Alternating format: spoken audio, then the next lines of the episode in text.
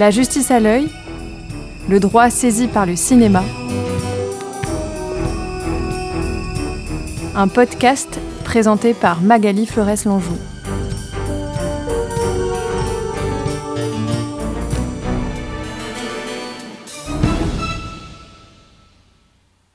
Bonjour à toutes et à tous. Aujourd'hui, nous recevons Antoine Rimbaud, un cinéaste face à la justice. Bonjour Antoine Rimbaud. Bonjour. Vous êtes un cinéaste, un, des rares cinéastes français à s'intéresser à la justice. Pourquoi cette passion? Alors, je me suis intéressé à la justice à l'occasion de ce premier film. Et comme tout premier film, ça a été plusieurs années de, dur travail. Euh, c'est, Premier film dont on doit rappeler le nom, Une intime, conviction. ouais, une intime conviction, sortie en 2019, euh, qui part d'un fait divers qui a été assez médiatisé, qui est l'affaire Viguier, du nom de ce professeur de droit accusé d'avoir euh, tué sa femme, qui a disparu. Il n'y a pas de preuve qu'elle soit morte. Euh, et donc, un peu par hasard, je me retrouve sur euh, les bancs de la cour d'assises, euh, dans le public, à assister à ce procès parce qu'un ami m'a parlé de l'affaire et qui connaît un tout petit peu Jacques Viguier. Et je découvre, ma première impression, c'est que je, connais très mal la justice de mon pays. pour autant, je connais par cœur la justice anglo-saxonne, accusatoire, américaine principalement, à travers leur cinéma. Et je me fais la réflexion que nous ne représentons plus depuis longtemps dans le cinéma français notre justice. Alors, ce qui est intéressant, c'est ce que vous dites, c'est que vous connaissez par cœur le cinéma états-unien, donc vous pourriez peut-être nous citer quelques films, et nous ne représentons plus depuis longtemps, ce qui veut dire qu'il y a eu à un moment donné une représentation de la justice. Il, y a eu assez longtemps ce qu'on appelait des drames de prétoire. Euh, le, plus célèbre restera La vérité de Clouseau. Euh, mais il y en a eu d'autres. Il y a eu un grand cinéaste de la justice qui était un ancien avocat pénaliste qui s'appelait André Caillat. Et je dirais que jusque dans les années 60, le public français était friand de, cette euh, représentation judiciaire.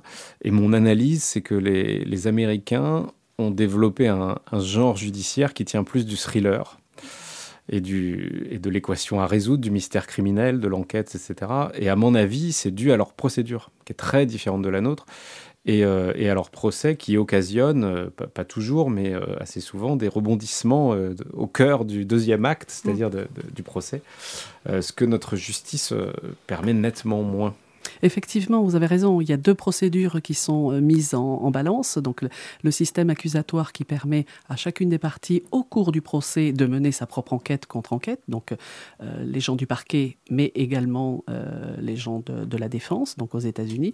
Alors que dans le système continental, là, on est avec une procédure inquisitoriale, ce qui a pour conséquence que, au procès pénal, tout est déjà bouclé quand nous arrivons devant le tribunal correctionnel, devant la cour d'assises.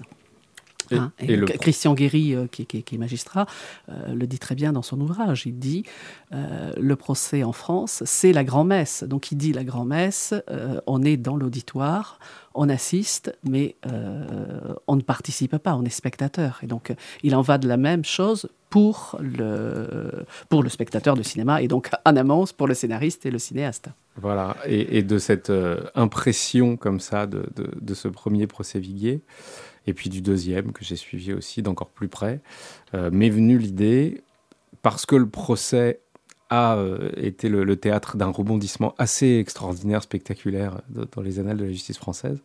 De tout d'un coup, les soupçons se sont déportés de l'accusé à un autre, qui était l'accusateur principal. Et, et, tout à coup, je me suis dit, mais pourquoi ne pas faire effectivement un, film judiciaire français qui serait sur les traces de la quête de vérité et donc du thriller. Voilà. Et j'ai l'impression que la, tentative du film est de dépoussiérer un genre très français, euh, enfin en tout cas c'est un, film très français, dans des codes qui sont ceux du cinéma de thriller judiciaire anglo-saxon. Voilà. Oui, vous avez effectivement raison, parce que euh, vous faisiez référence à, la vérité de Clouseau, et la vérité de Clouseau, bah, c'est en quelque sorte un huis clos dans la cour d'assises. Je dis bien en quelque sorte, hein, parce qu'il y a des flashbacks, on y reviendra. Euh, le vôtre ne comporte pas de flashbacks. Vous, euh, je dirais c'est presque l'accessoire, hein, cette, cette, cour d'assises. Alors peut-être pour, pour les auditeurs, il faudrait peut-être euh, rappeler, donc vous, vous l'avez rappelé, Suzanne Viguier, la mère de, de, trois enfants et l'épouse de Jacques Viguier, a disparu le 27 février 2000. son mari a signalé la disparition au commissariat le 1er mars. Le 8 mars, il est revenu au commissariat, il a porté plainte pour enlèvement et séquestration. Et nous avons eu, on y reviendra, j'allais dire un un suivi médiatique, mais on est au-delà du suivi médiatique. Un premier procès d'assises qui s'est déroulé devant les assises de la, Cour de la Haute-Garonne du 20 au 30 avril 2009, et puis un second procès en appel, appel euh, qui a été réalisé puisqu'il avait été acquitté en première, euh, euh, lors du premier verdict par le parquet général. Et ce sont les assises du Tarn qui se sont réunies du 1er au 20 mars 2010. Donc nous avons eu deux procès d'assises à un an d'intervalle quasiment. Deux acquittements. Deux acquittements, donc par, euh, par la Cour d'assises, hein, qui réunit des, des, magistrats professionnels et euh, des jurés tirés au sort. Et vous, partant de, de, ce matériau dont vous venez un petit peu d'évoquer le contenu, vous avez choisi de ne pas utiliser des flashbacks vous avez utilisé un autre, dispositif, mais vous parlez aussi du thriller, et ça, ça m'intéresse sur le thriller, euh, parce que parce qu'il y a un élément qui permet ce thriller. Alors, l'élément qui permet ce thriller, c'est d'abord la, quête de vérité d'un personnage de fiction qui est d'abord euh, observatrice, extérieure à cette affaire, et puis qui va comme ça s'engager dans une quête de vérité impossible euh, depuis les coulisses du procès. le, le, grand enjeu d'un thriller, euh, les, Américains ont cette expression un wood on it, c'est-à-dire s'il y a un mystère criminel, il faut le résoudre. Euh, par exemple, dans la vérité de Clouseau, on la connaît, la vérité. C'est la vérité, c'est qu'elle a, elle a tué. Il n'y a pas d'enjeu de suspense par rapport à a-t-elle tué ou pas. Ah, je dirais pas ça. Il y a la vérité humaine. Il y a le pourquoi, le comment. C'est-à-dire, on sonde l'âme de, de cet accusé euh, qui est Brigitte Bardot. Mais Brigitte Bardot n'a pas tué son amant. Bah si, quand même, il y, y, y, a un meurtre. Non, non, c'est un crime passionnel. Non, c'est pas un crime passionnel, vous voyez il faut, ah, il faut... ah, non, non, non, pas du tout. Bon, bon, bah oui, je, je, je, fais une erreur. Mais moi, dans mon souvenir, dans la vérité, il n'y a pas d'enquête à proprement parler. Il y a essayé d'observer cette femme, euh, qui était Pauline de Buisson, euh, et euh, enfin transformée dans la fiction, et, et, essayer de comprendre quelle est sa vérité euh, profonde. C'est ce qu'on vit un peu aux assises quand on observe l'accusé. Euh, mais il n'y a pas cet enjeu de vérité dans le sens euh, que s'est-il passé et s'il y avait un autre coupable, etc. Voilà, mais il faut que je revoie la vérité parce que je. Oui, oui, oui, et c'est important de, de, de, le revoir parce que parce qu'effectivement, on est comme toute l'accusation est bâtie sur le fait que bah, la, la, la, la, maîtresse délaissée a euh, tué son, son amant froidement. Froidement, voilà. Ouais. Euh, bah, voilà, on pense tout le long du film que euh, les choses sont ainsi, se sont mhm. déroulées mmh. comme elles, elles, sont annoncées par l'accusation. Non, c'est un film très intéressant, la vérité. Et évidemment, votre film est sur un autre registre.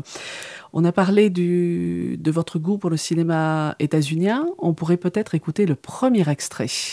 Premier extrait de votre film Intime Conviction. Très bien. La cour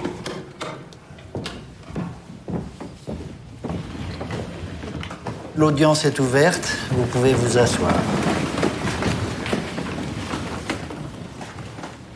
Mesdames et messieurs les jurés, j'attire votre attention sur le fait que nous ne jugeons pas qu'un acte, avant et surtout nous jugeons un homme.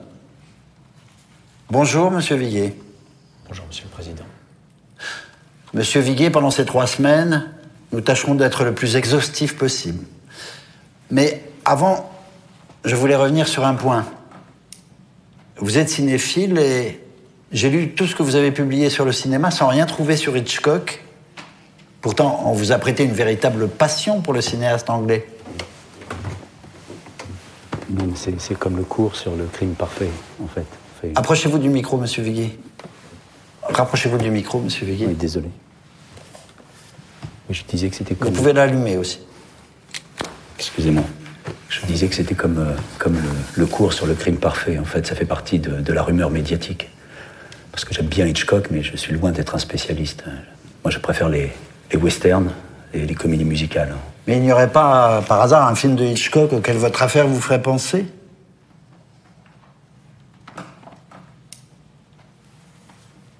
Une, une, femme disparaît Oui, mais moi je pensais à un autre.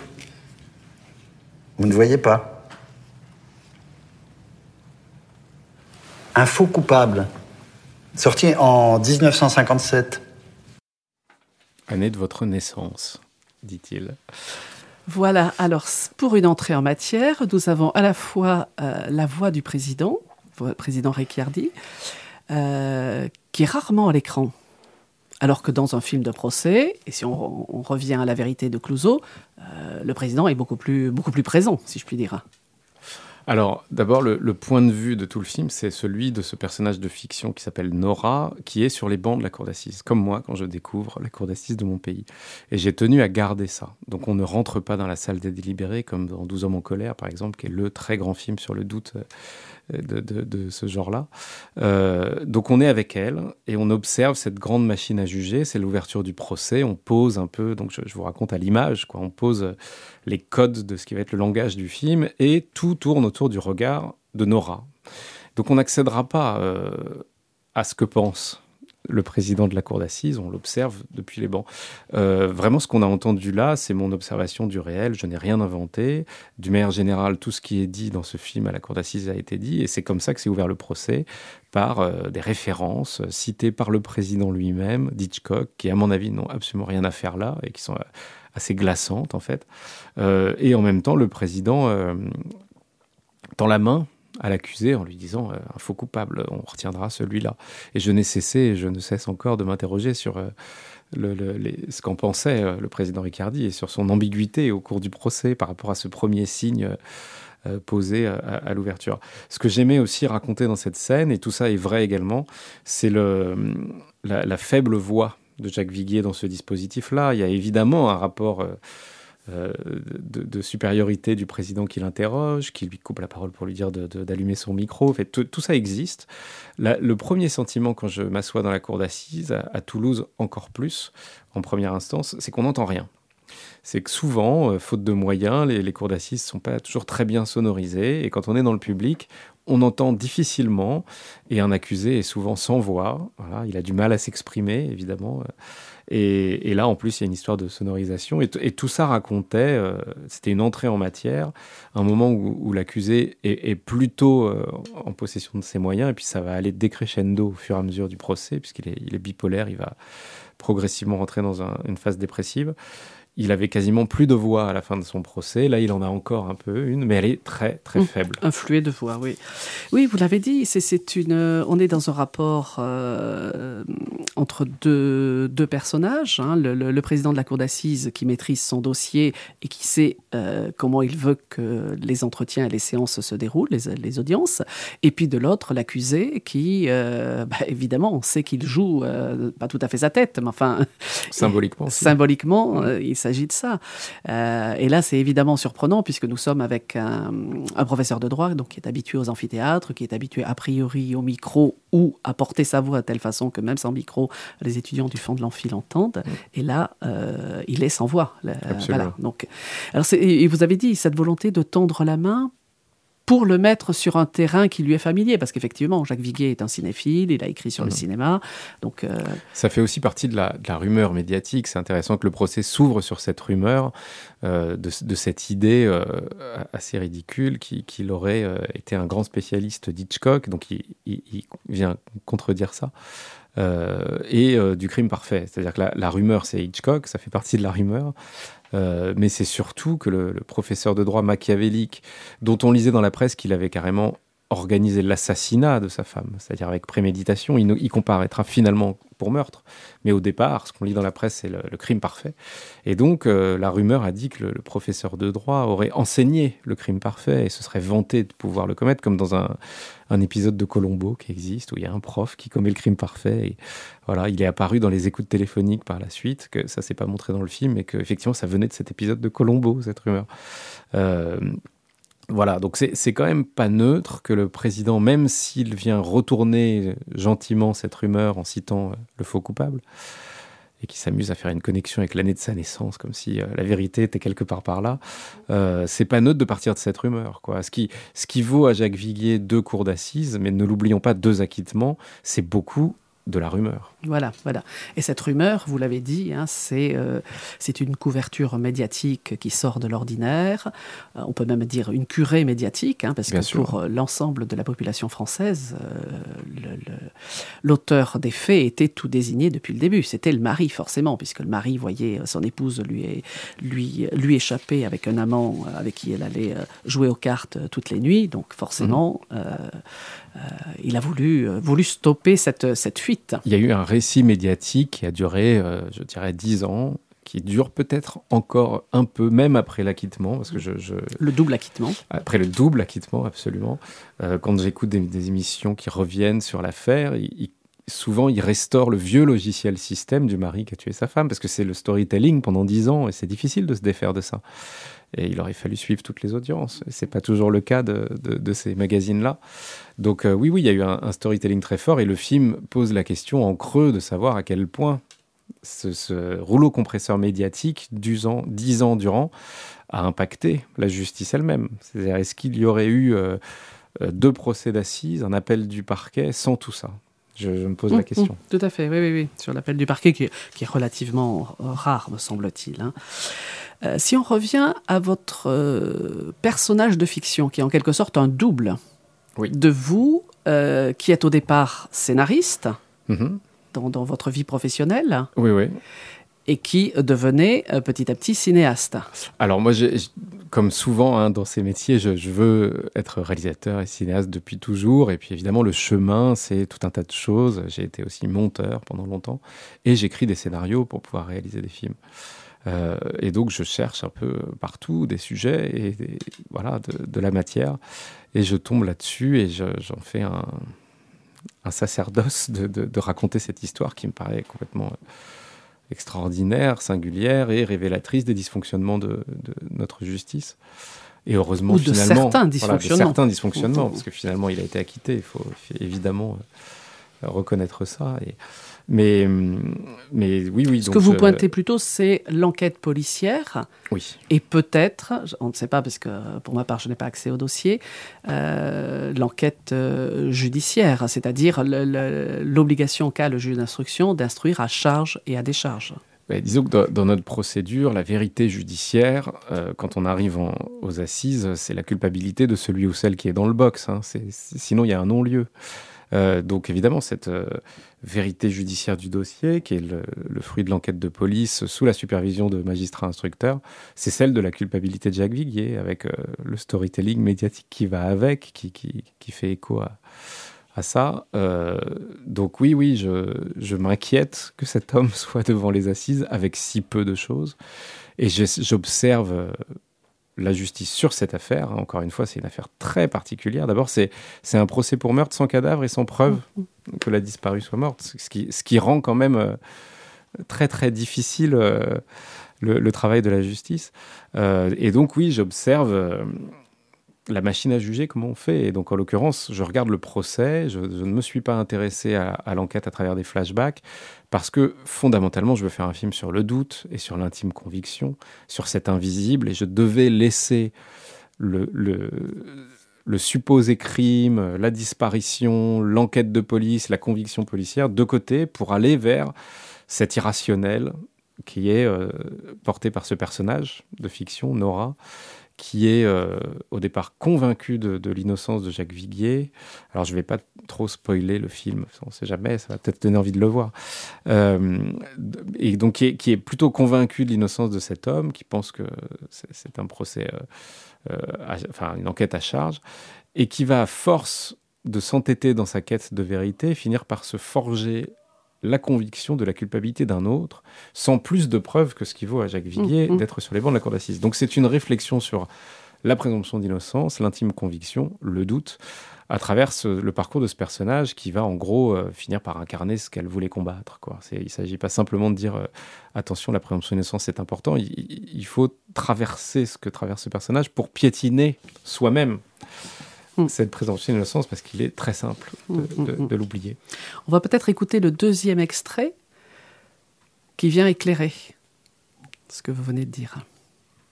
Il a gardé le sac pendant huit jours parce qu'il avait besoin des numéros pour son petit complot là, et après il a été planqué dans l'armoire. Voilà. Peut-être, mais tu vas beaucoup trop vite, en C'est Durandais qui l'a tué, qu'est-ce qu'il vous faut de plus? Mais tes preuves Un mobile Mais pour Viguier non plus, ils n'en ont pas de mobile Mon boulot, c'est pas de trouver un coupable. Ok, Durandais dit les pires dégueulasseries, il a la calomnie compulsive, mais ça en fait pas un assassin, bordel. S'il a remis le sac, c'est qu'il l'a tué. Absolument pas, ça veut dire qu'il est prêt à tout pour charger Viguier. Et Suzy, elle peut toujours s'être barrée.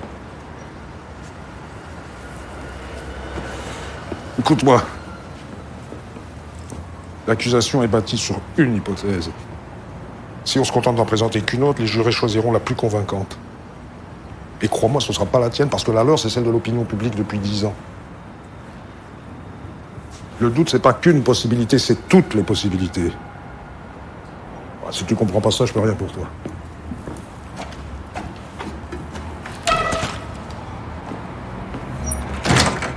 Alors, pendant une interruption de séance, nous retrouvons donc le personnage de Nora, interprété par euh, Marina Foïs, en discussion avec l'avocat euh, euh, Dupont-Moretti, qui est interprété ici par Olivier Gourmet, puisqu'elle a réussi à, le convaincre de venir défendre euh, l'accusé Jacques Viguier lors du procès en appel.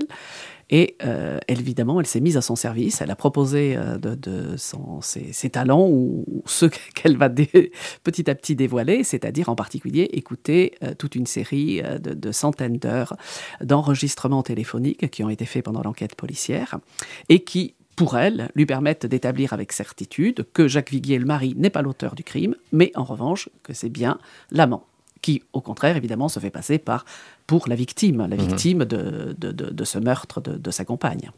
Alors effectivement, le, le second procès de Jacques Viguier a été le théâtre d'un rebondissement euh, assez incroyable. Un témoin a, a basculé euh, et a reconnu avoir caché une partie de la vérité euh, sous impulsion de l'accusateur principal, qui est donc Olivier Durandet, l'amant, qui s'est retrouvé en garde à vue pendant le procès du mari, dix ans après la disparition, ce qui est vraiment très très rare. Et toute la presse et tous les spectateurs et l'opinion publique s'est retournée tout d'un coup vers l'amant en se disant Ah, et si c'était lui? Euh, Encore une fois, sans, sans plus de preuves et sans, sans qu'on puisse savoir encore aujourd'hui. Euh, moi, mon travail de fiction, ça a été vraiment l'articulation de, de ces deux personnages. Nora, personnage de fiction inventé, qui est l'incarnation de la conviction et de la recherche de vérité, donc finalement du, de ce qu'on attend de la police, hein, c'est la conviction policière. Et en face, l'avocat de la défense, euh, qui n'a absolument pas à démontrer la culpabilité d'un autre, qui est là pour faire valoir le doute et qui est l'incarnation du doute. Et le film se construit sur l'évolution de leur rapport. Au départ, elle vient le chercher, euh, il tend une oreille, euh, ils sont plutôt d'accord, et puis plus ça va, plus elle s'enfonce dans les méandres de ses certitudes et de son obsession, comme un policier ou comme un juge d'instruction finalement. Euh, et elle va se heurter euh, à, à notre système, au doute et à la défense. Et c'est un film qui essaye de faire l'apologie du doute comme une valeur vraiment euh, cardinale de notre justice, mais à travers l'expérience de l'intime conviction de ce personnage qu'est Nora. Évidemment, le film épouse le point de vue de Nora sans pour autant euh, valider ses propos. C'est- tout l'intérêt du, du cinéma. Il y a plusieurs points de vue. hein. Euh, Oui, le spectateur se retrouve dans cette quête de justice dont elle était prise. Parce que c'est très facile, l'ivresse de l'enquête. euh, À chaque fois qu'on regarde un magazine de faits divers chez soi, 23 heures, euh, on est en, petit enquêteur en train d'essayer de se projeter, de dire ah mais je sais, j'ai- ma conviction. C'est très facile. C'est puissant cinématographiquement l'obsession et l'enquête. Mm. Donc le film est parcouru de ça, mais en face il y a l'avocat pour rappeler que ce n'est pas ça la justice. Alors qu'il est l'avocat de la défense, Il et qu'il aurait pu la suivre sur ce terrain-là. Dans dans la procédure anglo-saxonne, probablement plus, parce que la défense est agissante à la manifestation de la vérité. Vous l'avez dit euh, au préambule, elle, elle- elle cherche. Euh, et elle peut parfois, dans le système anglo-saxon, venir pointer du doigt quelqu'un d'autre en faisant le pari que ça va fonctionner. C'est pas du tout ce que fait l'avocat de la défense euh, chez nous, qui, qui se lève pour faire valoir le doute et qui vient juste contrarier la vérité judiciaire en disant et si ça s'était passé autrement. Alors je dirais pas forcément contrarier la vérité judiciaire, mais contrarier la machinerie pour aboutir à la vérité judiciaire. En, en Ou tout cas, il tenter n'a- d'aboutir. il n'a clairement pas la charge de la preuve, il ne doit rien prouver d'autre que de faire entendre le, le fameux doute raisonnable, qui est la, la formulation dans le droit anglo-saxon. Et chez nous, c'est l'intime conviction, ce qui est finalement euh, ce qui raconte la même chose. quoi. Dites-nous dites quelle est la vérité, euh, chers amis euh, jurés. Débrouillez-vous avec tout ça. Mais donc, le, oui, la- l'avocat de la défense se lève pour dire attention, on ne sait pas. Et, elle se fait prendre elle-même par son ivresse et son obsession à chercher la vérité. Et c'est très difficile. C'est aussi ça qu'on essaie de raconter. Je trouve que c'est très difficile d'enquêter à charge et à décharge en même temps. Parce qu'à partir du moment où vous allez commencer à éclairer des indices depuis un, point de vue, et il faut bien un point de vue pour gratter, toutes les ombres des indices vont s'aligner dans le même sens et il devient très très difficile de, faire un 360 degrés pour aller de l'autre côté et regarder les choses autrement. Et c'est ce qu'on raconte avec elle. Alors le, le pari du film, c'est d'être entièrement dans son point de vue et de s'en défaire. c'est-à-dire de se prendre avec elle le mur de ses certitudes, d'avoir à rougir comme elle, de peut-être s'être trompé, pour essayer de se regarder soi euh, dans, ses, convictions, dans ses présupposés, dans ses, dans ses projections personnelles, irrationnelles, euh, euh, névrotiques, en tant que spectateur de la justice. Moi, depuis que je me suis penché sur cette affaire de très près, je, me garde bien d'avoir un avis sur quelque affaire que ce soit, comme vous, quand vous précisiez, vous n'avez pas lu le dossier. Voilà. Euh, et d'ailleurs, le film euh, ne résout pas la question. Le film ne résout pas la question, effectivement. Si on revient à la mise en scène, vous parlez d'une de, d'une femme qui est emmurée, effectivement. Vous la filmez, elle est euh, soit elle est, en, elle est chef cuistot dans une brasserie, donc soit elle est dans la cuisine de la brasserie, soit elle est enfermée dans, dans sa voiture en train bah, d'éplucher de façon auditive les, conversations téléphoniques qui ont été enregistrées, soit elle est dans son appartement avec son mur plein de post-it. Euh, voilà, c'est une femme qui, qui, ne vit que par et pour cette affaire. Oui, c'est vraiment l'obsession, c'est une emprise, quoi. C'est-à-dire que ça vous avale, et plus le film va, plus on la voit s'enfermer et se soustraire au monde. Euh, elle a un fils dont elle s'occupe moins, elle, euh, voilà, tout disparaît, et, et c'est une forme d'isolement et d'aveuglement. Mmh. Voilà, mmh. c'est ce que ça raconte. Alors, contrairement à euh, l'affaire Jean-Claude Roman, qui a fait l'objet d'un récit, enfin, récit euh, par Emmanuel Carrère et de deux adaptations cinématographiques, euh, Nicole Garcia et son scénariste, Jacques Fieschi, avaient fait le choix de donner des noms d'emprunt. Vous, vous avez fait le choix bah, de nommer Jacques Viguier, de Olivier Durandet, etc. Le, seul élément fictionnel, c'est encore une fois ce personnage de Nora interprété par Marina Foïs. Alors effectivement, j'ai fait ce choix, euh, j'aurais pu en faire un autre. La réalité juridique, c'est qu'à partir du moment où vous reconnaissez l'affaire, quand bien même j'aurais changé les noms, euh, s'il y a, c'est arrivé, euh, s'il y a de la diffamation, y compris si on a changé le nom, ça, ne protège pas tant que ça de la diffamation. moi, j'ai pris le parti de respecter à la lettre le contenu de l'affaire, ce qui s'est dit aux audiences, euh, le, contenu de, tout ce qui apparaît de l'affaire elle-même est, réel. Et partant de là, euh, j'ai trouvé que c'était contre-productif de changer les noms. Je me suis dit, si on change les noms, on va, on va afficher une prise de liberté. Or, la prise de liberté, elle n'est que du côté du personnage de Nora et de son rapport avec l'avocat. Donc, je me suis assuré que Éric Dupont-Moretti était, était, ouvert à cette, euh, cette danse avec le réel le concernant. Donc, de ne pas avoir un hologramme, mais d'avoir un être humain qui le représente. Alors ça oui, euh, ça c'est voilà, il est incarné, mais surtout euh, je, fais dialoguer ce personnage de fiction qu'est Nora avec un Dupont-Moretti de cinéma qui n'a pas eu affaire à elle, donc et on va assez loin dans leur conflit. Donc ça, il, fallait effectivement que je m'assure de, son accord de principe, etc.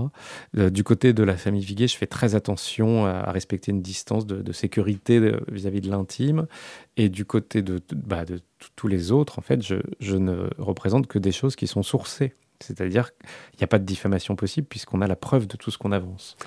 Pour autant, Olivier Durandet a saisi la justice hein, et le tribunal de grande instance de Paris a rendu une ordonnance de référé ordonnance de référé euh, sur la base de l'atteinte à la vie privée. C'est ce qu'il euh, estimé, ce qu'il euh, a invoqué dans, son argumentaire à, l'encontre des producteurs et distributeurs, en invoquant le fait qu'il était nommément cité et qu'il y avait des enregistrements téléphoniques qui avaient été diffusés dans ce film. Oui, absolument. Il y a eu un référé. Alors, on, on, était préparé à cette idée-là et on comprend tout à fait que l'image qui est donnée de lui, qui est celle de quelqu'un qui s'est acharné sans preuve contre Jacques Viguier et qui est, euh, on peut le dire maintenant, euh, et c'est pas moi qui l'invente, c'était dans les journaux à, l'origine de cette, euh, de cette rumeur. on, s'attendait évidemment à ce qu'il réagisse, le contraire été étonnant, mais la justice a totalement donné raison au film. Elle a débouté de toutes ses demandes. J'ai gardé, là je l'ai amené avec moi, les derniers mots du, du, de l'ordonnance de, référé. voilà, qui dit, je vais vous le lire, euh, au vu de l'ensemble de ces éléments, en l'absence d'atteinte à la vie privée, les éléments présents dans le film relevant du domaine de la vie privée étant notoirement connus et les autres éléments allégués ne relevant pas du domaine de la vie privée, les prétentions du demandeur seront rejetées. Et ce petit paragraphe qui donne tout son sens au film il apporte de remarquer au surplus que les thèmes du film, le fonctionnement de la justice, le déroulement d'un procès d'assises, l'importance primordiale du doute dans un procès pénal et la façon dont une enquête judiciaire peut se construire pour produire, produire est entre guillemets, un coupable, relèvent à l'évidence d'un sujet d'intérêt général dans une société démocratique. Voilà ce que la justice voilà comment la justice clôt cette affaire Viguier dix ans après l'affaire elle-même, en disant que peut-être, effectivement, cette justice qu'on a donnée à voir aurait produit un coupable. Voilà. Et évidemment, j'étais très. J'ai pas cherché ça parce que je pouvais pas imaginer que. Mais j'étais très touché parce que ça donnait beaucoup de sens au fait de garder les noms, voilà, à, à, mon geste, quoi. Oui, c'était une affaire qui était devenue tellement publique que euh, ça aurait été un leurre d'y de, de, ajouter des, des noms d'emprunt. Tout le monde aurait vu que c'était un subterfuge. Et puis ma démarche de donner à voir la justice euh, permet à la justice de se regarder. Il est, il est mmh. très très rare que la justice se déjuge parce que c'est en gros moi ce que je lis entre les lignes. Euh, en, en, écrivant ça, euh, faut quand même imaginer que Jacques Viguier, quand il fait ses courses, après dix ans d'acharnement de, médiatique, dans l'œil de beaucoup, il est encore coupable. Hein, quand bien même il a été acquitté deux fois. Alors ça ne le réhabilite pas, ce petit texte que je viens de vous écrire, mais en tout cas, lui, euh, ayant lu ça, ça l'a euh, estomaqué de voir que la, justice, euh, donc la, 9e chambre, revenait sur ces éléments-là avec un nouveau regard. Quoi. Avec un nouveau regard, effectivement, et le, le, le, le, visionnage de votre film, puisque votre film est sorti début février 2019 sur les écrans, et l'ordonnance de référé a été rendue le 22 février 2019. Donc mm. le film a été capté de telle façon que euh, le magistrat a pu le, a pu le visionner dans son intégralité en tant que spectateur. C'est intéressant cette idée d'un regard sur la justice que vous avez voulu euh, porter, que corrobore euh, cette ordonnance de référé. Euh, Qu'en est-il de la... Est-ce que vous avez suivi un petit peu les, débats, les discussions autour de, la loi du 22 décembre 2021, la loi pour la confiance dans l'institution judiciaire, qui prévoit euh, et qui instaure donc un, un article 38 quater dans la loi de 1881 et la possibilité de filmer des audiences, qu'elles soient civiles, pénales, économiques, administratives? Ah, Moi, je suis évidemment ouvert à cette idée que la justice se laisse voir. Euh, maintenant, le, risque, c'est euh, la justice spectacle. Il faut faire très très attention à ça. Donc, ça va être une question de, de modalité. Ah, Là-dessus, euh, je, pense que les, garanties et les garde-fous sont, sont prévus, puisqu'il y a toute une série, les, textes d'application sont parus là au printemps, il y a toute une série d'autorisations qui, qui doivent être demandées. Euh, de façon exceptionnelle, déjà, euh, on parlait de documentaire, il y avait le documentaire de, de Raymond Debardon, hein, qui avait obtenu l'autorisation de filmer, mmh. et là, euh, c'est quelque chose qui sera peut-être plus facile, mais euh, il y a tout un processus euh, remonté par le ministère de la Justice, sûr, par les chefs de cour, etc. Donc, euh, on n'est pas aux États-Unis, On n'est pas aux États-Unis, il n'est pas prévu voilà, une, une chaîne euh, voilà, en 24 direct, heures sur 24, voilà. oui, voilà, en direct. Oui, mais, oui, oui, oui. mais évidemment, moi, quand je m'assois sur les bancs, je suis, je suis frappé, par exemple, alors du son, qui n'est pas très bon, hein, on tend l'oreille, mmh. mais en plus, on voit des gens défiler de dos parce que la, disposition dans l'espace est ainsi faite que le, témoin qui vient dire sa vérité au, au jury euh, à la barre tourne le dos au public. Et on a quand même le sentiment que la justice, même dans la salle d'audience, se donne pas complètement à voir. Quand on regarde la représentation à travers le cinéma, mais aussi euh, quand on regarde Court TV, qui est donc la chaîne qui diffuse en direct les procès américains, on est en prise directe avec le témoin qui donne sa vérité. Vous voyez, c'est vraiment pas du tout le même rapport au regard extérieur. Et donc, évidemment, euh, tout ça va réinterroger euh, la justice qui va euh, un petit peu s'ouvrir. Et ça me paraît très sain dans une démocratie qu'on ait la possibilité de regarder sa justice et que la justice puisse, que la justice sache qu'on la regarde. Ce que vous voulez en réalité, c'est que les, les citoyens et cette, euh, cette vision de la justice, cet accès à la justice en tant que spectateur. Et qu'il qu puisse toucher du doigt la complexité de ce que c'est que la justice, parce qu'évidemment, euh, les réseaux sociaux n'aident pas, évidemment, à défendre la présomption d'innocence. Et que quand on frôle les choses de loin, on, ne sait pas de quoi, on parle. Donc euh, oui, oui, ça me, semble assez sain, cette démarche de donner à voir la justice sous quelque forme que ce soit, l'investissement à travers la fiction, le cinéma, etc. est, déjà, à mon avis, un, un, une première étape. Je crois que c'est un sujet qui passionne tout le monde, la justice. J'ai aucun doute là-dessus. Et d'ailleurs... Euh, il y a toujours eu hein, des, magazines de faits divers, etc. Mais pas seulement le fait divers, la justice, parce que c'est deux endroits différents qui, sont liés. Mais, oui, je suis convaincu que ça passionne tout le monde. Et, moi, vraiment, je, le redis, quand je suis sorti de cette affaire, je me suis bien gardé de, de commenter quoi que ce soit.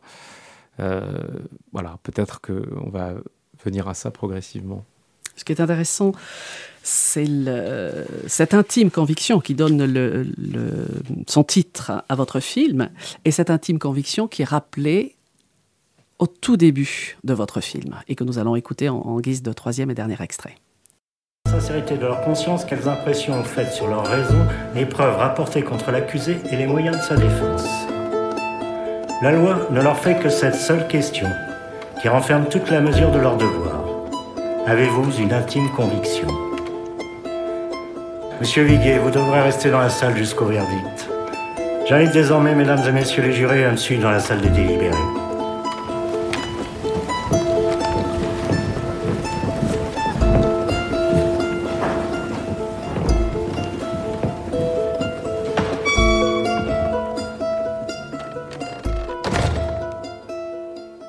Votre entrée en matière dans le film, dont on entend euh, la dernière, les dernières phrases de l'article 353 du Code de procédure pénale.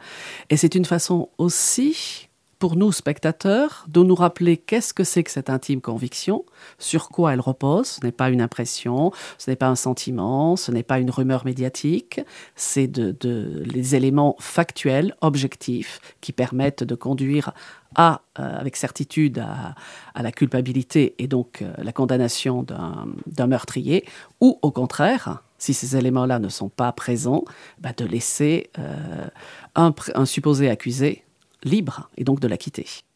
Absolument. Alors c'est un des textes préférés des juristes, hein, c'est un texte magnifique.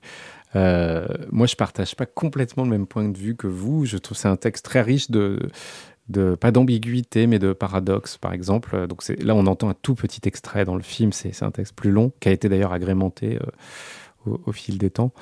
Euh, mais par exemple, quelle impression on fait sur votre raison?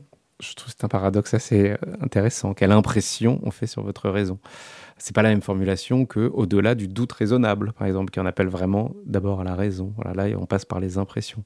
Et il y a aussi dans ce texte, je ne sais pas si vous l'avez sous les yeux, la loi ne demande pas compte aux jurés des, à chacun des juges et jurés composant la cour d'assises des moyens par lesquels ils se sont convaincus. Voilà, on leur demande pas compte des moyens, il faut être convaincu. Alors évidemment que s'il y a des preuves, il y a des preuves. Hein. Puis parfois, il n'y en a pas. Il y a un faisceau d'indices gravés concordants qui fait que l'accusé euh, est dans son box, euh, en, est en train d'être examiné. Et il faut trancher. Et la justice a décidé qu'il y avait suffisamment d'éléments et on, se retourne vers les, citoyens, les jurés, en leur demandant qu'est-ce que vous en pensez. Donc ça, reste quand même... Euh, pas de l'ordre de l'irrationnel, parce qu'on passe des semaines, ou en tout cas plusieurs jours et plusieurs heures à étudier tout ça mais ça reste. Euh, c'est ni un sentiment ni une impression, mais c'est forcément aussi un peu ça. Voilà. Mm. Et sur, la mise en scène, moi j'aimais bien cette, première séquence parce qu'on voit l'accusé Jacques Viguier, euh, il est quasiment euh, exposé à nos regards, il est presque théâtralisé hein, avec le, rideau rouge derrière, il a l'air absent, emmuré lui aussi dans, sa maladie, dans, dans, sa crainte de l'issue du procès. Cette lecture qui n'est pas exhaustive, dont on entend juste distinctement la dernière partie, et c'est le moment où les magistrats professionnels et les jurés vont se retirer, donc vous ne faites pas le remake euh, de Sidney Lumet, Les douze hommes en colère, donc on ne sait pas ce qui s'est dit dans la salle de délibéré. Et vous nous invitez, comme vous invitez Nora, à rester là, à rester là, mais aussi à cheminer en nous-mêmes. Est-ce que, au bout de ces X jours de procès, nous avons une certitude ou est-ce qu'au contraire, euh, c'est le flou le plus complet? Le, film propose effectivement euh, la position de juré au spectateur. Hein. C'est-à-dire on, travaille euh, sa conviction dans un sens puis dans l'autre, puis son doute. Et, la, plaidoirie euh, démontre l'importance du doute, essaye de démontrer l'importance du doute. Et en tout cas, elle, l'a démontré aux jurés dans, le réel et elle, elle, les a convaincus d'acquitter cet homme. Enfin, la plaidoirie et tout le procès, le, dossier lui-même. en tout cas, la l'accusation les a pas convaincus, on pourrait le dire comme ça aussi. Donc euh, oui, oui, je, mets le spectateur dans cette position, euh, mais j'ai pas la réponse. Donc je ne peux pas rentrer dans la salle des délibérés, effectivement. Et, euh, toute cette théâtralité du, début, c'est aussi la théâtralité des assises. Hein. On est simplement dans, le, dans, une salle d'audience des assises de Toulouse. Euh, c'est pas exactement la salle où il a été jugé en première instance, mais enfin ça y ressemble, il est juste à côté. Et il est effectivement enfermé dans son box comme dans un cercueil. Il y a effectivement une... Les jurés se retirent pour délibérer. Il y a une bruit de porte qui ressemble au verrou d'une porte de prison. Et voilà, c'est ce que vit l'accusé et son sort. Il a, il a sa tête sur le billot et il, attend. Alors ce sera une mort sociale s'il est enfermé, c'est pas la peine de mort. Mais c'est une mort sociale, c'est les mêmes enjeux. Euh, et je voulais laisser tout ça hors champ. Et effectivement, on prend la place un peu progressivement des jurés. D'ailleurs, euh, on avait fait énormément de, plans et de, matières pour nourrir le montage des jurés eux-mêmes, mais sans jamais accéder. On n'a pas fait de scène où ils se parlaient, mais on se disait que c'était un point d'accroche des, spectateurs possibles. Et on s'inquiétait de ça. Et au fur et à mesure du montage, on s'est rendu compte que c'était Nora vraiment euh, qui suffisait. Enfin, c'était elle de toute façon le protagoniste et le point de vue, mais elle suffisait à raconter cette histoire. Et à partir du moment où c'était elle, euh, on n'avait plus besoin. Donc il y, a assez peu de, prises, vous l'avez dit, sur le président. Sur le président, sur, les, jurés, qui l'entourent. Sur l'accusation. Il, mène les débats, euh, le président. Le, le, seul moment où on passe entre guillemets avec les jurés, c'est-à-dire qu'on passe une ligne dans la mise en scène, on passe derrière eux, donc un peu dans leur point de vue. C'est quand, au, moment de la plaidoirie, l'avocat de la défense vient les voir un par un, c'est ce qui s'est passé dans le, dans le réel, et leur dit j'ai, j'ai besoin d'un homme en colère, de deux, de trois, et alors il les pointe de vous, de vous, de vous. Et donc tout d'un coup, on est, voilà, on est dans leur peau, c'est le seul moment. Et puis il y a un autre moment où Clémence, la, fille de, Jacques et Suzanne Viguier, qui est équidistante de sa mère disparue, euh, euh, victime supposée de, tout ce drame, et, et de l'accusé, euh, vient porter un dessin sur, sur qui, est l'incarnation de son doute d'elle et de ses frères, et elle le distribue aux jurés. Et ça, c'est au moment où on se rapproche et on voit le dessin dans les mains des jurés. On se demande ce qu'ils en pensent, mais on n'a pas les plans de réaction sur les jurés. On laisse le spectateur. Voilà, c'est très important dans, un film sur le doute de laisser de la place au spectateur. C'est ça. Laisser de la place sur euh, au spectateur et on ne peut qu'inviter les auditeurs à voir ou à revoir votre film. Une intime conviction et puis évidemment euh, les apprentis, les apprentis juristes, les, futurs étudiants à, à s'y plonger avec délice. Merci Antoine Rimbaud. Merci à vous.